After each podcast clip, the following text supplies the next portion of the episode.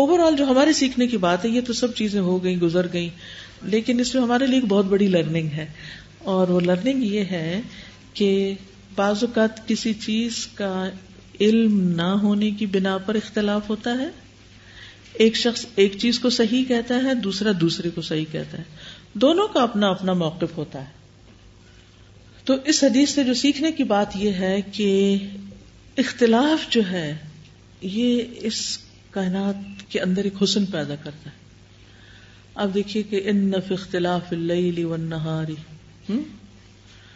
اور پھر ان فی خلق السماوات والارض واختلاف اللیل والنہار، اس میں نشانیاں ہیں. یعنی اختلاف میں ایک نشانی ہوتی ہے، ایک سیکھنے کا سبق ہوتا ہے جس کی طرف بہت کم لوگوں کی توجہ جاتی، وہاں ان کو اپنا رونا پڑ جاتا ہے کہ ہائے میں مارا گیا، اور وہ سبق نہیں سیکھتے کہ یہ ہوا کیوں ہے، دوسرا اوپینین آیا کیوں ہے. اچھا، تو ہمیں ہمیشہ وجہ جاننی چاہیے کہ اختلاف کیوں ہوا ہے، دو اوپینین کیوں ہو گئے ہیں، بات ایک ہے دو کیوں ہو گئے ہیں. اب آپ دیکھیے بچے کی پیدائش کا عمل تو آپ کو معلوم ہے نا، یعنی ایک میل سپرم ہے اور فیمیل ایگ ہے، یہ دونوں پہلے کیا ہوتے ہیں، اکٹھے ہوتے ہیں، ٹھیک ہے نا. اجتماع ہوا، شادی ہوئی، دو لوگ اکٹھے ہوئے، اختلاف وہی ہوگا نا جہاں اکٹھ ہوگا. اچھا، جب یہ دو چیزیں اکٹھی ہوتی ہیں اس کے بعد اگلا سٹیپ کیا ہوتا ہے، فرٹیلائزیشن ہوتی ہے. اس میں کیا ہوتا ہے، تقسیم ہوتی ہے، کوئی تقسیم ہوتی ہے، تقسیم در تقسیم در تقسیم در تقسیم، تب انسان بنتا ہے نا. اگر وہ تقسیم نہ ہو تو وہ ابارٹ ہو جاتا ہے، یعنی اگر اس کی گروتھ اس طرح رک جائے خاص طریقے پر تو ابارشن ہو جاتا ہے، آگے نہیں بڑھتا، انسان نہیں بنتا، اس تخلیق نہیں ہوتی. کائنات کیسے وجود میں آئی، الم تر ان السماء والارض کانتا رتقا ففتقناہما. یہ رتق جو ہے اس میں فتق ہونا چاہیے، جب فتق ہوتا ہے تو اس سے تخلیق کے نئے پہلو سامنے آتے ہیں. ایسے ہی دو لوگ اکٹھے ہوئے، ہسبینڈ وائف ہی اکٹھے ہوئے، دو بہن بھائی ہوئے، دو کولیگز اکٹھے ہوئے، دو کلاس فیلوز، دو دوست، کوئی بھی دو انسان. اختلاف وہی ہوگا نا جہاں اکٹھ ہوگا. تو اس میں بڑی خیر ہوتی ہے. ضروری نہیں ہوتا کہ دو انسانوں کے اختلاف جو ہے، اختلاف رائے جو ہے، یا ایک کچھ طرح سوچ رہا ہے ایک اس طرح سوچ رہا ہے، یہ ضرور کوئی دشمن ہے دونوں ایک دوسرے کے، یا ایک, ایک بری چیز ہے. نہیں، یہ ایک بنیادی اصول ہے کائنات کا. رات آ رہی، دن آ رہا، رات ہے دن ہے، رات ہے دن ہے، موسم بدل رہے ہیں، تبدیلی تبدیلی تبدیلی، چینج چینج چینج. جو لوگ چینج ایکسپٹ کر لیتے ہیں، اڈاپٹیبلٹی ان کے اندر ہوتی ہے، وہ پروگرس کرتے ہیں، اور جو لوگ چینج ایکسپٹ نہیں کرتے وہ ابارٹ ہو جاتے ہیں، وہ ختم ہو جاتے ہیں. اب یہ آپ کے اپنے اوپر ہے کہ آپ چینج ایکسپٹ کرتے ہیں کہ نہیں کرتے. کچھ لوگوں کے اندر بہت ریجیڈیٹی ہوتی ہے، وہ نہیں چینج ایکسپٹ کر سکتے، وہ نئی چیز نہیں برداشت کر سکتے، نیا طریقہ، نئی چیز، نئی بات، نئی سوچ. ٹھیک ہے، ہمیں ایک لمٹ دی گئی ہے کہ اللہ اور اس کے رسول صلی اللہ علیہ وسلم نے ایک حد مقرر کر دی، اس کے اندر رہ کر سب کچھ کرنا ہے، اور جہاں ان کا حکم آ جائے وہاں سر تسلیم خم، اپنی رائے چھوڑ دینی ہے، مخالفت نہیں کرنی، کیونکہ اب نارمل گروتھ جو ہے وہ بھی ٹھیک نہیں ہوتی، وہ ایک طریقے کے مطابق ہی گروتھ ہو تو پھر وہ فائدہ مند ہوتی ہے. یعنی اگر درختوں کی آپ کٹنگ نہ کریں تو کیا ہوتا ہے، خوبصورتی نہیں رہتی، وہ جنگل کی جھاڑیاں اگ جاتی ہیں. تو اسی طرح وہ ٹریمنگ بھی کرنے والا ایک مالی ہوتا ہے، یہ جیسے حضرت عمر ہے نا، ادھر سے کریں ادھر سے کریں ادھر سے، یہ رول بھی ایک ہوتا ہے. یہ نہیں کہ آزادی ہے تو مادر پدر آزادی ہے، جو جیسا چاہے سوچے اور پھر وہ اس کو لے کے جو مرضی کرے، نہیں، اس کی بھی ایک حدود ہے، لمٹ ہے، اور ایک ضابطہ ہے. پھر یہ ہے کہ ہر ایک کو اللہ نے حصہ دیا ہے، کبھی رات کا ٹائم آ جاتا ہے، کبھی دن کا، اس کا بھی حصہ، کبھی اس کا کبھی اس کا کبھی اس کا، کبھی وہ آگے جا رہا ہے کبھی وہ آگے جا رہا ہے، ایک مسابقہ، یعنی ایک آگے بڑھنے کا ایک شوق، یہ بھی باقی رہتا ہے. تو اس میں بڑا فائدہ ہوتا ہے. اچھا، اسی طرح اس کی وجوہات بھی کچھ ہوتی ہیں. ایک تو یہ کہ بنیادی طور پر اللہ سبحانہ وتعالیٰ نے ہر انسان کو مختلف پیدا کیا، ہر ایک کی سوچ الگ ہے، ذہنی سطح الگ ہے، اس کا ماحول الگ ہے، اس کی پیدائش، اس کا خاندان، اس کے اندر جو جینز ہیں، نسل مختلف ہے. وہ مختلف طرح کی غذائیں کھاتا ہے، غذاؤں کے ہم پہ اثرات ہوتے ہیں، ہماری کمپنی کے ہم پہ اثرات ہوتے ہیں، ہمارے استادوں کے ہم پہ اثرات ہوتے ہیں، ہمارے حالات کے ہم پر اثرات ہوتے ہیں، موسم کے ہم پہ اثرات ہوتے ہیں. اب سب کو ہر چیز ایکولی نہیں ملتی، ہر ایک کو جو کچھ ملا اس میں بھی فرق ہوتا ہے. لہٰذا ہر ایک کو اہمیت دینا، اس کو امپورٹینس دینا، اس کی بات کو ویلیو دینا، اور اس کو دیکھنا کہ یہ کہاں کھڑا ہے، کہاں سے بول رہا ہے، اس کا اپنا کیا مقام ہے. تو پھر ایک تو یہ ہوتا ہے کہ طبیعتوں کا اختلاف ہے، اور پھر دوسرا یہ ہوتا ہے کہ انسان کے علم کے فرق سے بہت بڑا اختلاف آ جاتا ہے سوچ میں. جب تھوڑا علم ہوتا ہے تو اور طرح سوچتا ہے انسان، جب علم وسیع ہوتا جاتا ہے تو سوچ میں وسعت آتی جاتی ہے، وہاں سے پھر ایک اختلاف شروع ہو جاتا ہے. پھر اسی طرح جہاں لا علمی ہوتی ہے وہاں اور طرح بندہ سوچتا ہے، جہاں علم کی روشنی ہوتی ہے وہاں اور طرح سوچتا ہے.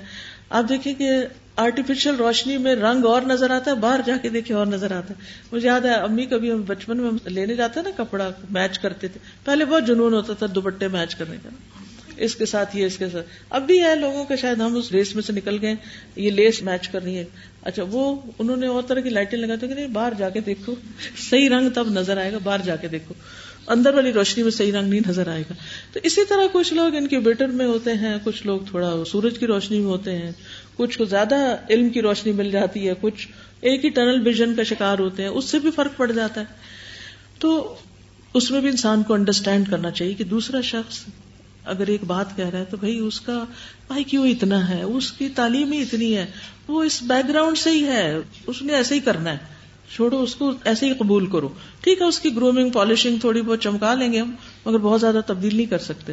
قل کل یعمل علی شاکلتی، شاکلہ ہوتا ہے سانچا، ڈانچا، وہ سانچا ہوتا ہے نا مخصوص. اب یہ گلاس چکور ہے، کیوں ہے؟ اس لیے کہ اس کا سانچا ایسا تھا. کچھ گول ہوتے ہیں، ہیں دونوں ہی گلاس، لیکن سانچا فرق ہے، سائز فرق ہے، رائٹ؟ تو اسی طرح سانچے بھی فرق ہیں، سائز فرق ہے، کوالٹی فرق ہے، کئی چیزیں فرق ہوتی ہیں.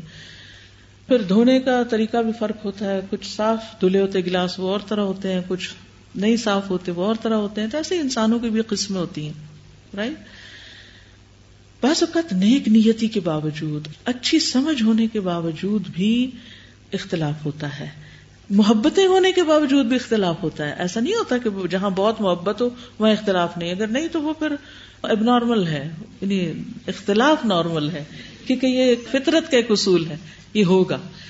لیکن اس میں جو مہذب لوگ ہوتے ہیں وہ اس کو ایک بہت پازیٹیو وے میں لے کر اس سے بہت فائدہ اٹھاتے ہیں، ترقی کرتے چلے جاتے ہیں، آگے بڑھتے چلے جاتے ہیں، میچور ہوتے چلے جاتے ہیں. کیونکہ کچھ اختلاف انسان کو اسے نا کہ ان کو راحت پہنچاؤ، وہ جب ذرا اس کی شدت حدت بڑھتی ہے تو پھر انسان بے چین بھی ہونے لگتا ہے، تو اس میں پھر انسان کسی تیسرے سے جا کے فیصلہ کروا لیتا ہے اور اختلاف ختم کر لیتا ہے. تو کسی اختلاف کی وجہ سے جو بے چینی آتی ہے وہ انسان کو گروم کرتی ہے اور اس کو پختہ کرتی ہے، میچورٹی جس کو کہتے ہیں، اور کچھ نئی راہیں ہمیں دکھاتا ہے. اور انسان کے اندر ایک اور چیز بھی ہے، اور وہ یہ کہ انسان خود غرض بھی ہے، وہ ہمیشہ چیزوں کو اپنے فائدے اور اپنے مطلب کے مطابق دیکھتا ہے کہ مجھے کیا سوٹ کرتا ہے. یہ انسان کی ایک ویکنس ہے، اور اس میں بھی بڑی مشکل سے دیر میں وسعت آتی ہے، وقت کے ساتھ ساتھ آتے آتے آتی ہے. اور خصوصاً انسان جب آخرت کو سامنے رکھ کے سوچتا ہے تو انسان کہتا ہے کہ نہیں آخرت کے لیے کیا بہتر ہے، بڑا فائدہ کس میں ہے، لیکن وہ شروع میں نہیں سوچ سکتا. وہاں بھی جا کر نفس دھوکہ دیتا ہے نا، بڑا دھوکے باز انسان بعض اوقات کہتا ہے نہیں میں اللہ کے لیے کر رہا ہوں، وہ کہیں نہ کہیں وہ بیچ میں آ ہی جاتا ہے، پھر اس کو پیچھے کرنا پڑتا ہے. وہ نفس کا گھوڑے کا لفظ تو سنا ہوگا نا، پھر کھینچ کے رکھنا پڑتا ہے، نہیں نہیں ایسا نہیں، ایسا کرنا. تو اس لیے صحابہ انسان تھے، نبی صلی اللہ علیہ وسلم نے جو تعلیم دی بعض اوقات ایک بات ایک کو پہنچی ایک کو نہیں پہنچی، بعض اوقات ایک نے ایک طرح سمجھی دوسرے نے دوسری طرح سمجھی، بعض نے اس کو اپنے خاص پرسپیکٹو میں سمجھا، بعض نے اس کو اس سے بڑے طریقے سے سمجھا.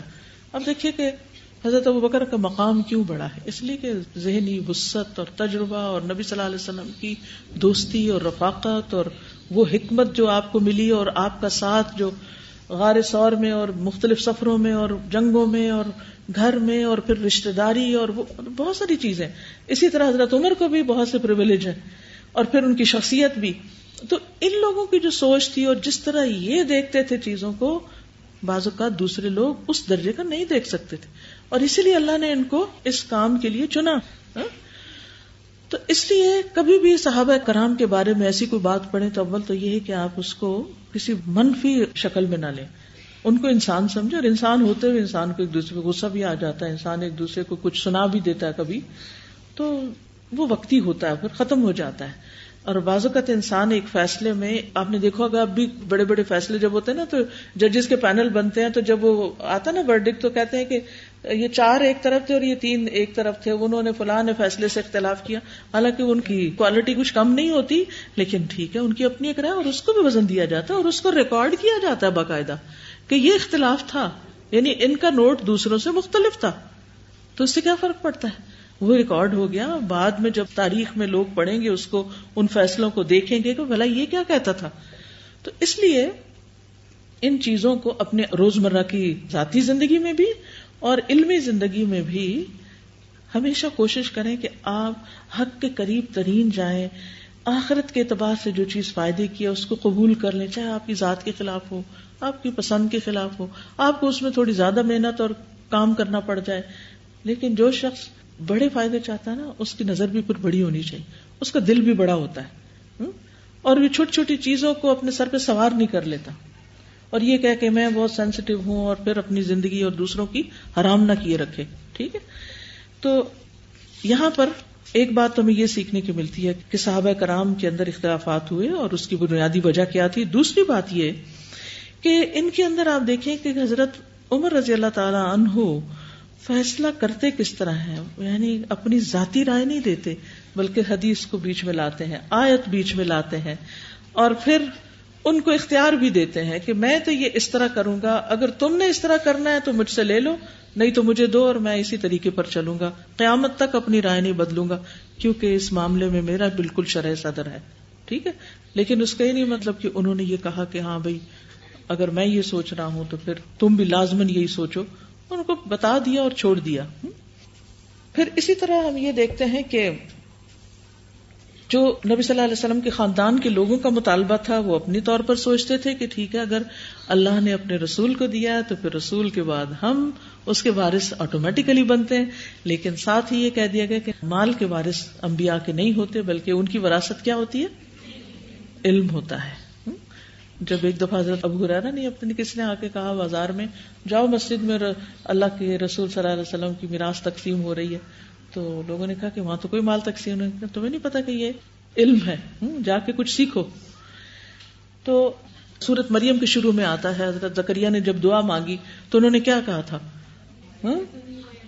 یرثنی ویرث من آل یعقوب. ٹھیک ہے کہ مجھے ایسا بیٹا عطا کر جو میرا بھی وارث اور آل یعقوب کا. کیا ان کے پاس بہت پراپرٹی تھی جس کو لک آفٹر کرنے والا کوئی نہیں تھا، تو وہ کس چیز کی وراثت کی بات کر رہے تھے، علمی وراثت کی بات کر رہے تھے، ورنہ خالی اپنی وراثت مانگتے آل یعقوب کی کس لیے. تو آل یعقوب تو وہ تو پیغمبروں کی نسل اور جو نبوت کی طرف اشارہ تھا کہ وہ بھی آگے اس مشن کو لے کے چلے. قدرتی طور پر انسان کو جس چیز سے محبت ہوتی ہے، سچی محبت، انسان کا دل چاہتا ہے کہ وہ اس کے پیارے، اس کے اولاد، اس کے قریبی، وہ سارے بھی اسی کام میں اس کے مددگار بنے، اور بڑی نیچرل سی خواہش. پھر حضرت سلیمان اور داؤد علیہ السلام کے بارے میں کیا آتا ہے، وَوَرِثَ سُلَیْمَانُ دَاوُدَ. تو کس کے وارث بنے تھے وہ، نبوت کے، جی نبوت اور بادشاہ کے، لیکن مال کے نہیں اس طرح نا. ٹھیک ہے، تو یہاں پھر یہ بھی یاد رکھیے کہ یہ جو حضرت یحییٰ کے بارے میں دعا مانگی تھی نا سورۃ مریم میں، فَهَبْ لِي مِن لَّدُنْكَ وَلِيًّا يَرِثُنِي وَيَرِثُ مِنْ آلِ يَعْقُوبَ وَاجْعَلْهُ رَبِّ رَضِيًّا. اور پھر اسی طرح حضرت سلیمان والی آیت، وَوَرِثَ سُلَیْمَانُ دَاوُودَ. ٹھیک ہے، حدیث میں آتا ہے اِنَّ الْعُلَمَاءَ وَرَثَةُ الْأَنْبِيَاءِ. انبیاء کے وارث کون ہوتے ہیں؟ علماء. آپ کا دل چاہے تو آپ بھی وارث بن جائیں.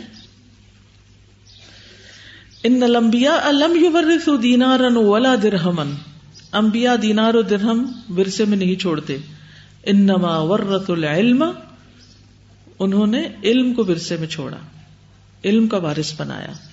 فمن اخذ به اخذ بحظ وافر، اس لیے جس نے اس علم کو حاصل کر لیا اس نے اس وراثت میں پورا پورا حصہ لے لیا، حظ وافر، وافر مقدار میں لے لیا. اور آپ دیکھیے کہ مال تو ایک خاص کوانٹٹی میں ہوتا ہے یا نمبرز میں ہوتا ہے یا وزن میں ہوتا ہے، وہ تو فوراً ہی ختم ہو جاتا ہے. کتنی خوبصورت بات ہے یہ کہ انبیاء کے وارث عالم ہیں، اور یہ آگے بڑھتا ہی جائے گا، یہ ختم نہیں ہو سکتا. اگر ہم مال کے وارث ہوتے آپ کے تو ہمارے حصے میں کیا آتا؟ ہم بن سکتے تھے؟ نہیں. لیکن علم کو ورثے میں دیا، اور وہ صرف آپ کی آل اولاد کے لیے نہیں، صرف آپ کے اس دور کے صحابہ کے لیے نہیں، بلکہ رہتی دنیا تک جو بھی علم میں آگے بڑھے گا، جتنا زیادہ بڑھے گا اتنی زیادہ وراثت پالے گا. تو آپ دیکھیں کہ عام حالات میں آپ کی جائیداد کا، مال کا وارث کون ہوتا ہے؟ آپ کی اولاد. اچھا جب وہ لے لیتے ہیں تو پھر کیا ہوتا ہے؟ باقی کیا بچتا ہے؟ کچھ بھی نہیں، ختم. آپ بھی ختم، آپ کا مال بھی ختم، سب ختم. لیکن اگر آپ علم چھوڑتے ہیں تو پھر کیا ہوتا ہے؟ وہ کتنا ملٹی پلائی ہوتا ہے، کس کس تک جاتا ہے، کہاں کہاں تک پھیلتا ہے. تو نبی صلی اللہ علیہ وسلم پر جو قرآن اترا، جو آپ نے باتیں سکھائیں، آج وہ کہاں کہاں کہاں کہاں تک کتنے لوگوں کے حصے میں آ گئی. تو اللہ سبحانہ وتعالیٰ کے ہر فیصلے میں خیر ہے، ٹھیک ہے نا. تو عام لوگوں کے لیے اصل وارث ان کی اولاد ہوتی ہے، خون کے رشتے یا شہر کے یا جو بھی، لیکن انبیاء کے وارث علماء ہوتے ہیں. صرف خاندان والوں کو حصہ نہیں ملا بلکہ سب کو ملا، جو بھی لینا چاہے خود محنت کرے آگے بڑھے اس فیلڈ میں. اور جیسے وارث کا خونی رشتہ ہوتا ہے تو نبی کے ساتھ پھر ایمانی امتی ہونے کا رشتہ ہو گیا، اور یہ علم کے ذریعے قائم ہوا، ٹھیک ہے نا. جو دنیا کی وراثت ہوتی ہے اس کے لیے تو کئی لوگ اپنے بڑوں کو مار ہی ڈالتے ہیں کہ مرے تو ہم جلدی سے ان کا کچھ لے لیں. یعنی جو لوگ علم میں حصہ لیتے جائیں گے، علم کا شوق رکھیں گے، وہ نبی کے وارث بنتے جائیں گے. یعنی ہم آپ کی اگر نسلی اولاد نہیں بن سکتے یا نسلی وارث نہیں بن سکتے تو علمی وارث تو بن سکتے ہیں نا. اور جتنی آپ پھر چاہیں حدیثیں یاد کریں، جتنا چاہیں آپ پڑھیں، شوق سے بخاری پڑھیں اور پھر آگے پڑھائیں، اور پھر زندگی بھر ان چیزوں کو پکڑے رکھیں. ایک تو آپ نے فرمایا نا، جو ان کو پکڑے رکھے گا گمراہ نہیں ہوگا کبھی. تو فائدے ہی فائدے ہیں. تو نبی صلی اللہ علیہ وسلم اس مال کو کیسے اپنے گھر والوں پر تقسیم کرتے تھے، اس کے بارے میں روایت میں آتا ہے، یعنی اس روایت کی جو شرح ہے اس کے بارے میں آتا ہے کہ نبی صلی اللہ علیہ وسلم نے بنی نذیر کے یہودی جو اموال چھوڑ گئے تھے، وہ صرف ایک اونٹ لاد کے لے گئے تھے نا، ہر ایک اپنے اپنے اونٹ پہ جو لے جا سکتے تھے، تو وہ مسلمانوں کو جنگ کے بغیر ہی حاصل ہوئے تھے. تو یہ فے کا مال ہے. فے غنیمت کی طرح پانچ حصوں میں تقسیم نہیں ہوتا، ٹھیک ہے. یہ آپ صلی اللہ علیہ وسلم کے حصے میں ہی آیا تھا، اور اس میں سے آپ اپنے گھر والوں پہ خرچ کرتے تھے، اور ایک سال کی غذا کے لیے ذخیرہ کر لیتے تھے، سٹور کر لیتے تھے. ایک سال کی غذا، سالانہ خرچ، اور جو بچ جاتا تھا اس کو بیت المال کے مال کے مطابق تقسیم کرتے تھے، یعنی باقی مسلمانوں کی ضروریات پہ خرچ کرتے تھے. اسی لیے حضرت عمر کہہ رہے ہیں نا کہ اگرچہ یہ سارا مال آپ کا تھا لیکن انہوں نے اپنے لیے کیا نہیں کیا، سمیٹ کے نہیں رکھا، اپنے آپ کو تم پر ترجیح نہیں دی، بلکہ کیا کیا، وہ بھی جو اپنی ضروریات سے بچ جاتا پھر تم پہ تقسیم کر دیتے تھے. یہ جو بیچ میں حدیث میں الفاظ آئے اس کی وضاحت کر رہے ہیں. اور پھر اس کے بعد یہ کہ جنگی ضروریات کے لیے بھی آپ اس کو استعمال کرتے تھے. یعنی آپ نے نہ اس مال کو ذخیرہ کیا اور نہ اپنی ملکیت میں شامل کیا، اس زمین کو اپنے نام نہیں لگایا، اور اسی طرح نہ وہ بیچا جاتا تھا، یعنی کہ فی سبیل اللہ ہی اس کا مصرف ہوتا تھا. فَیَجْعَلُ مَجْعَلَهُ، یہ پڑھا نا پیچھے، نہیں یاد رہا کہاں لکھا ہوا، یہ حضرت عمر کی بات ہے نا، جس میں وہ کہتے ہیں کہ وہ کیا کرتے تھے. شابش، بالکل. اور جیسا کہ آپ کو معلوم ہے کہ حضرت عباس اور حضرت علی دونوں اس بات کو مانتے تھے کہ یہ ہمارے نام نہیں لگ سکتا، لیکن پھر وہ آئے کیوں تھے، کس بات کا جھگڑا تھا. تو یاد رکھیے کہ انتظامی امور کی تقسیم کے لیے وہ آئے تھے کہ آدھی جائیداد پر حضرت علی کو نگران بنا دیا جائے، آدھی پہ عباس کو بنا دیا جائے. یہ دونوں آپس میں کیا لگتے تھے؟ چچا بھانجا کہہ رہے ہیں، چچا بھتیجا. ٹھیک ہے، بھتیجا کون تھا؟ حضرت علی تھے. عباس کس کے بھائی تھے؟ ابو طالب کے بھائی تھے. جی بالکل صحیح، ٹھیک ہے. اب آپ میں سے کوئی کچھ کہنا چاہے ورنہ میں آگے چلتی ہوں.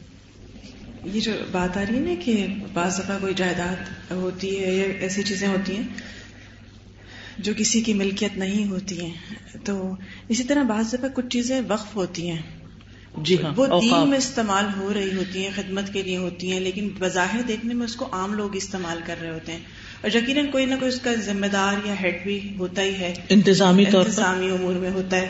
تو بعض دفعہ لالمی کی وجہ سے یا پتہ نہ ہونے کی وجہ سے کچھ لوگ جب فنڈ دینے لگتے ہیں یا دین میں خرچ کرنے لگتے ہیں تو ان کو ایک شک آ جاتا ہے، اور ان کے ذہن میں کیونکہ بظاہر ایک انتظامی شخص نظر آتا ہے تو انہیں لگتا ہے کہ شاید یہ جائیداد اس کے نام ہے، اور اس جائیداد پر وہ سمجھتے ہیں کہ اگر کوئی بھی، جیسے اگر کوئی مصرف نظر آتا ہے یا اس کی کوئی انتظامی کوئی بات نظر آتی ہے یا بجٹنگ نظر آتی ہے تو ایک دم شک آنا شروع ہو جاتا ہے کہ اچھا اتنی بجٹنگ کیسے، اتنا پیسہ کیسے، کہاں سے آتا ہے، کیوں آتا ہے، کس کے نام جاتا ہے.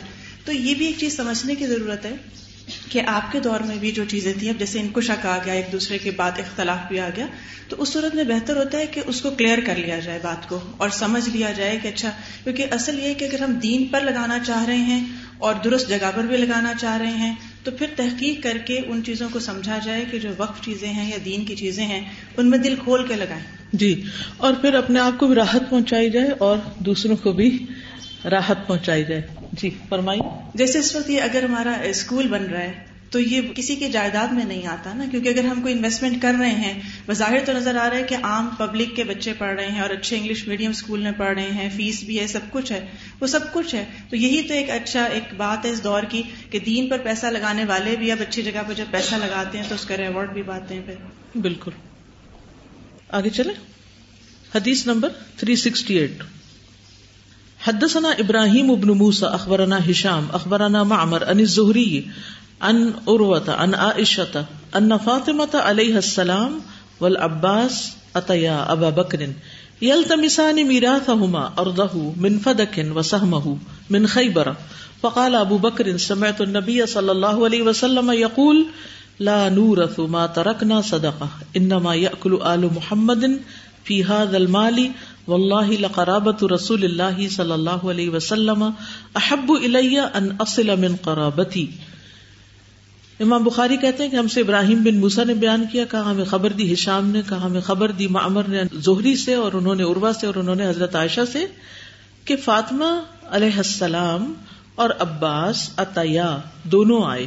کس کے پاس؟ ابا بکرن، ابو بکر کے پاس.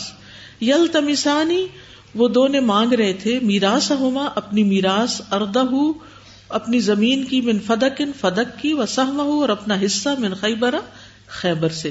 فقال ابو بکر، ابو بکر رضی اللہ عنہ نے کہا سمعت النبی صلی اللہ علیہ وسلم یقول، میں نے سنا نبی صلی اللہ علیہ وسلم کو فرماتے ہوئے لا نورث، ہمارے وارث نہیں ہوتے، ہم سے کوئی میراث نہیں پاتا، ما ترکنا صدقہ، جو ہم چھوڑتے ہیں صدقہ ہوتا ہے، انما یأکل آل محمد فی ھذا المال، بے شک آل محمد اس مال میں سے کھائے گی، واللہ، اللہ کی قسم، لقرابۃ رسول اللہ صلی اللہ علیہ وسلم، کہ رسول اللہ صلی اللہ علیہ وسلم کی قرابت دار، احب الیہ، مجھے زیادہ محبوب ہیں، ان اصلہ، کہ میں ان سے صلہ رحمی کروں، من قرابتی، اپنی رشتے داری سے، یعنی آپ کے رشتے دار مجھے اپنے رشتے داروں سے زیادہ محبوب ہیں، کہ ان کے ساتھ میں احسان کروں، یہ مجھے زیادہ اچھا لگتا ہے.